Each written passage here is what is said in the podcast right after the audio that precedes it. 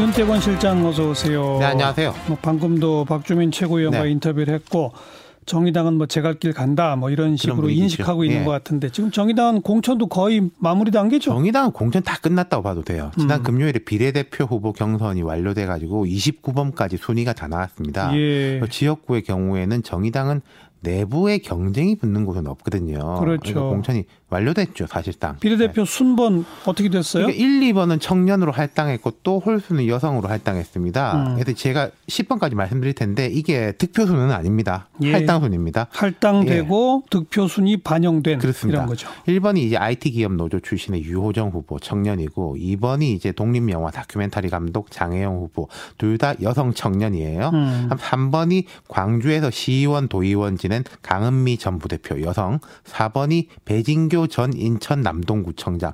말하자면 일반 남성으로는 첫 번째입니다. 예. 5번이 이은주 전, 전 서울 지하철 노조 정책실장, 6번이 당 사무총장을 지낸 신장식 변호사, 그리고 7번이 이제 장애인 명부로 배복주 국가인권위 비상임위원, 8번이 이제 잘 알려진 박창진 전 대한항공 사무장, 예. 9번이 이자스민 전 의원, 10번이 양경규 전 민주노총 부위원장 순인 순이에요. 예. 네. 보통 기대 순번을 몇 번까지로 보죠? 애초에는 한 14, 15번 이야기도 나왔어요. 근데 이젠 모르겠습니다. 그 비례정당 논란 때문이잖아요. 그렇죠. 예. 근데 지금 미래한국당에다가 여권 성향의 비례정당까지 생긴다면은 즉 미래통합당과 민주당이 자기 이름으로 비례 후보를 안 낸다면요. 음. 연동형 비례제의 의미는 완전히 사라지는 거거든요. 뭐 제로. 누가 뭐 꼼수 쓰고 말고 뭐 이걸 떠나가지고 제가 현상만 분석했을 때, 제로가 되는 거죠. 예, 그럼 그냥 과거하고 똑같은 거예요. 예. 20대 총선에서 정의당이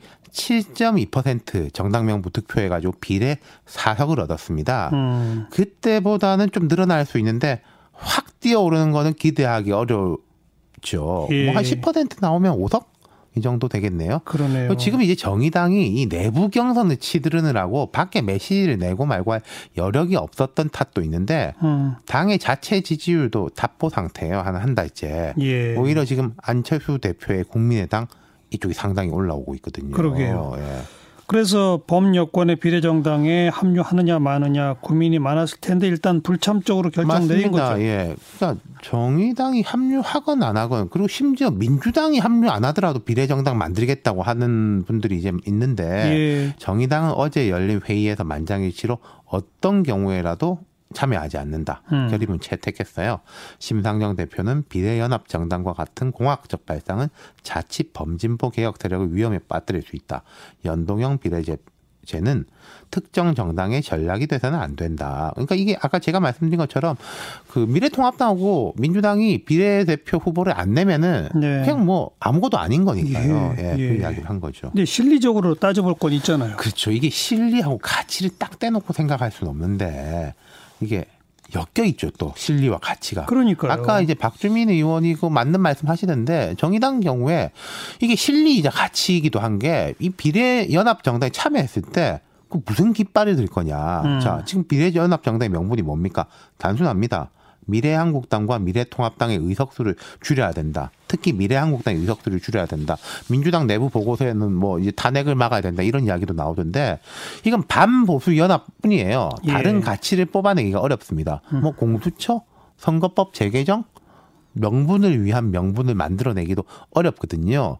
이 상황에서 비례정당에 참여한다면은 어우 정의당 내부가요 상당한 내분에 시달릴 가능성이 높아요. 그렇죠. 그러니까 안 그래도 조국 정국에서 우리 입을 못 열지 않았냐, 어, 민주당 지지자 눈치 보느라고 정체성 못 지키지 않았냐 이런 논쟁이 큰데 여기 참여하면은 그 논쟁은 저리 가라 할 만큼의 논쟁이 벌어질 수 있다는 거죠. 하지만 또 반대로 여기 참여 안 하는 정의당을 비판하는 목소리도 많잖아요. 그렇죠. 이른바 이제 민주개혁 지지층들이 지금 인터넷에서 정의당을 맹 비난하고 있는 거죠. 음. 뭐 저쪽 편 드는 거냐 결국은 그리고 정의당 당원 중에서도 이른바 이제 구참여계 좀 그런 쪽이죠. 그러니까 사실 너는 누구 편이냐, 뭐 이쪽이냐 저쪽이냐 이중대냐 아니냐 이 논쟁은 민주노동당 시절부터 있었던 것인데 이번에 그러니까 독- 똑같은 독자 노선이냐 연대 노선이냐. 그렇죠. 항상 그거죠. 예. 어. 근데 이게 어 여당하고 합쳐가지고 야당에 대한 연대 이런 거는 또 옛날하고 다른 시스템이기도 하고요. 네. 예.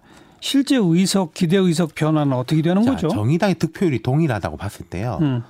심플합니다. 첫 번째는 아무도 비례정당을 안 만드는 경우 제일 좋고 예. 두 번째는 뭐 미래통합당은 만들더라도 민주당은 안 만드는 경우 음. 세 번째는 거대 양당이 다 만드는 경우 심플해요. 네. 1, 2, 3 손으로 그러니까 고대 양당이 다 만들 경우가 정의당 입장에선 제일 안 좋죠. 불리하다. 네. 근데 그 경우에 고대 양당이 다 만드는데 민주당이 만든 쪽에 정의당이 주도적으로 그렇죠. 참여하면 들어가느냐 안 들어가느냐 들어가면 그나마 예. 의석은 조금 더 많아진다. 그, 자, 안 들어갈 경우에는 아까 말씀드린 대로 그냥 지난번과 같습니다. 근데 예. 들어갈 때는 이게 조금 복잡해요. 뭐냐면은 지금 민주당이 원래는 7석 정도 기대하고 정의당이 아까 12석 뭐 이렇게 했는데 합쳐지면은 플러스 알파가 되는 부분이 있을 것인데 정의당은 그 플러스 알파라는 거는 이 당들을 안 만들었을 때 원래 우리 거다. 예, 예. 라고 생각할 것이고 나머지 정당들은 아니 그거는 어차피 없는 거니까 예. 이 안에서 계산해야 된다라고 해가지고 그거 나누는 거 자체가 어려울 수 있어요. 예. 물론 그 제안자들의 분위기는 들어오면은 상당히 배려해 준다라고 하는 건데 음. 그것도 쉬운 문제는 아니라는 거죠. 한다고 하더라도 하긴 뭐 지금 네. 정의당만 있는 게 아니라 뭐 미래당, 녹색당 뭐 등등 또 대상들이 여러 개 있잖아요. 민생당도 또 뭐 혹시 모르죠. 정의당이 들어가는 분위기면 또 거기도 저는 민생당도 들어간다고 봅니다. 만약에 정의당이 안 들어가면은 음. 모르겠지만요. 그렇게 되면 더더욱이나 계산 복잡하죠. 지분 어떻게 나누는지 예. 복잡하네요. 예. 또 그리고 거기 들어가면은 2년 후 대선하고 지방선거 같은 날 열리는데 네. 그때 독자 알겠습니다. 어렵다고 봐야죠. 한마디로 정의당은 일단 독자 노선으로 간다. 또 예. 결론 난 걸로 평가해도 뭐 그럴 되겠네요. 것 같습니다. 음. 네. 여기까지 수고하셨어요. 감사합니다. 윤태곤 실장이었어요.